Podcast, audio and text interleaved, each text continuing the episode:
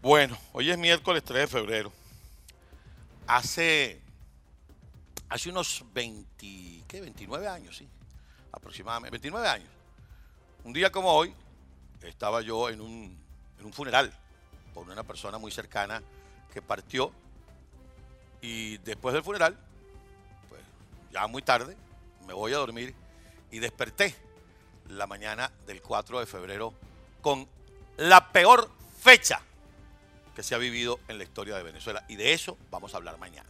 Aunque estos criminales, aunque estos delincuentes, aunque estos farsantes hayan incluso modificado los textos de historia de Venezuela para los muchachos que están en las escuelas, para decirles que es el día de la rebelión, el día de la dignidad. No, es el día del oprobio.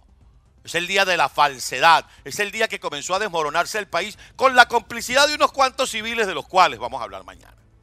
Unos cuantos civiles que algunos de ellos tenían una gran talla intelectual, pero cero en política. Mañana hablamos de eso.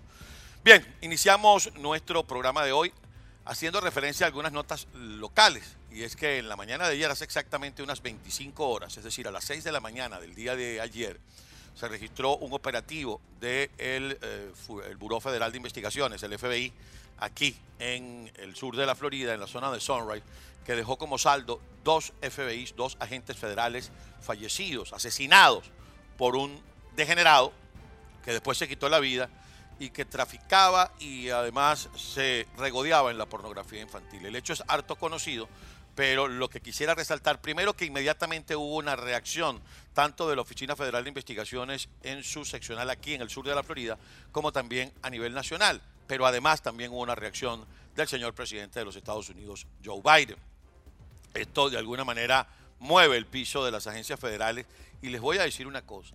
A todos estos degenerados que trafican con pornografía infantil, que cometen estos actos de desatino, una de las agentes asesinadas había ganado varias condecoraciones y reconocimientos porque se había especializado justamente en, perseguir a estos degenerados, repito, estos degenerados que convencían a niños que les enviaran fotografías eh, en posiciones o en, situaciones realmente indecibles en televisión, para después chantajearlos y decirles que si no hacían lo que ellos les pedían, mostraban esas fotos en las redes sociales para que sus padres se enteraran. Una cosa realmente horrible.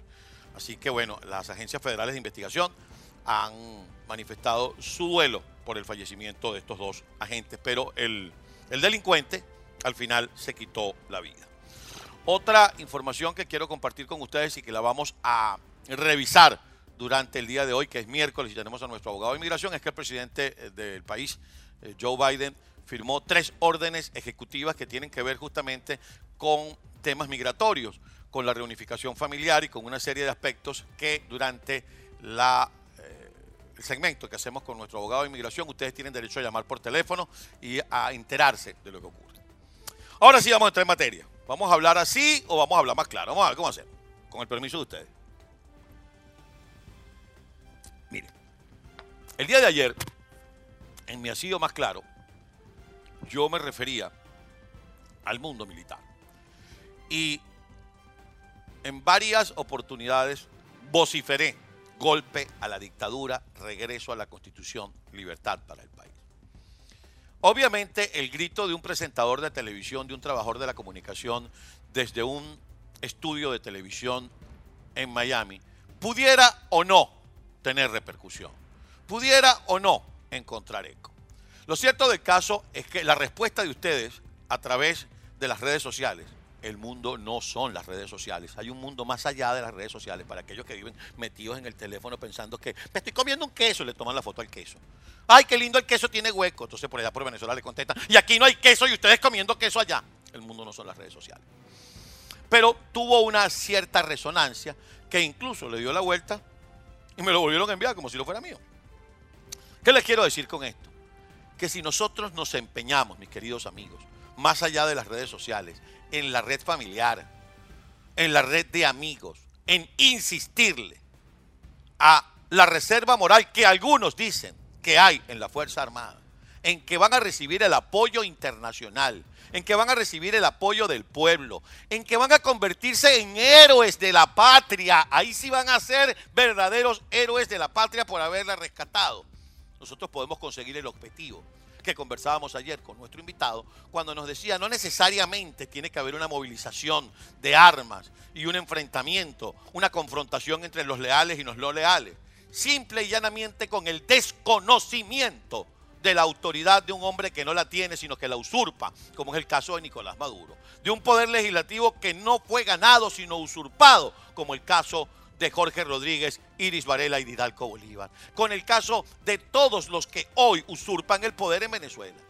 Es entonces tarea de todos los venezolanos exigirle a esa Fuerza Armada a la cual ustedes han mantenido, nosotros hemos mantenido, porque eso es lo que son, unos mantenidos, que regresen al país, a la constitucionalidad. Mire, a mí, y les voy a echar este cuento y a lo mejor me van a regañar en producción porque me paso un par de minutos. A mí me reclutaron, cuando yo tenía 18 años, me agarró la recluta, pues.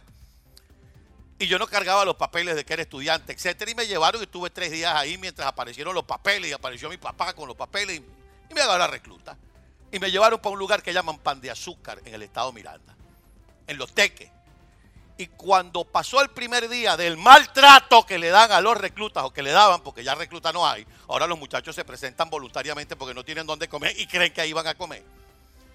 Cuando llegó la noche de ese día, había un imbécil vestido de uniforme que caminaba entre las camas literas y decía, bueno señores, ustedes ahora son militares. El poder civil tiene que obedecerles. La república espera mucho de ustedes. Y de bolsa es lo que era el tipo. Ese es seguro que hoy por hoy está metido en un ministerio de eso. Como si los civiles fuéramos inferiores a los militares.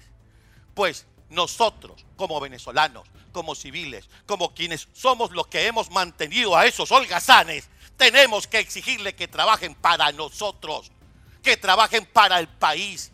Ah, quiere ser héroe de la patria quiere ser un hombre digno y útil a la patria. Desconoce esta dictadura, desconoce este régimen narcotraficante, criminal y violador de los derechos humanos.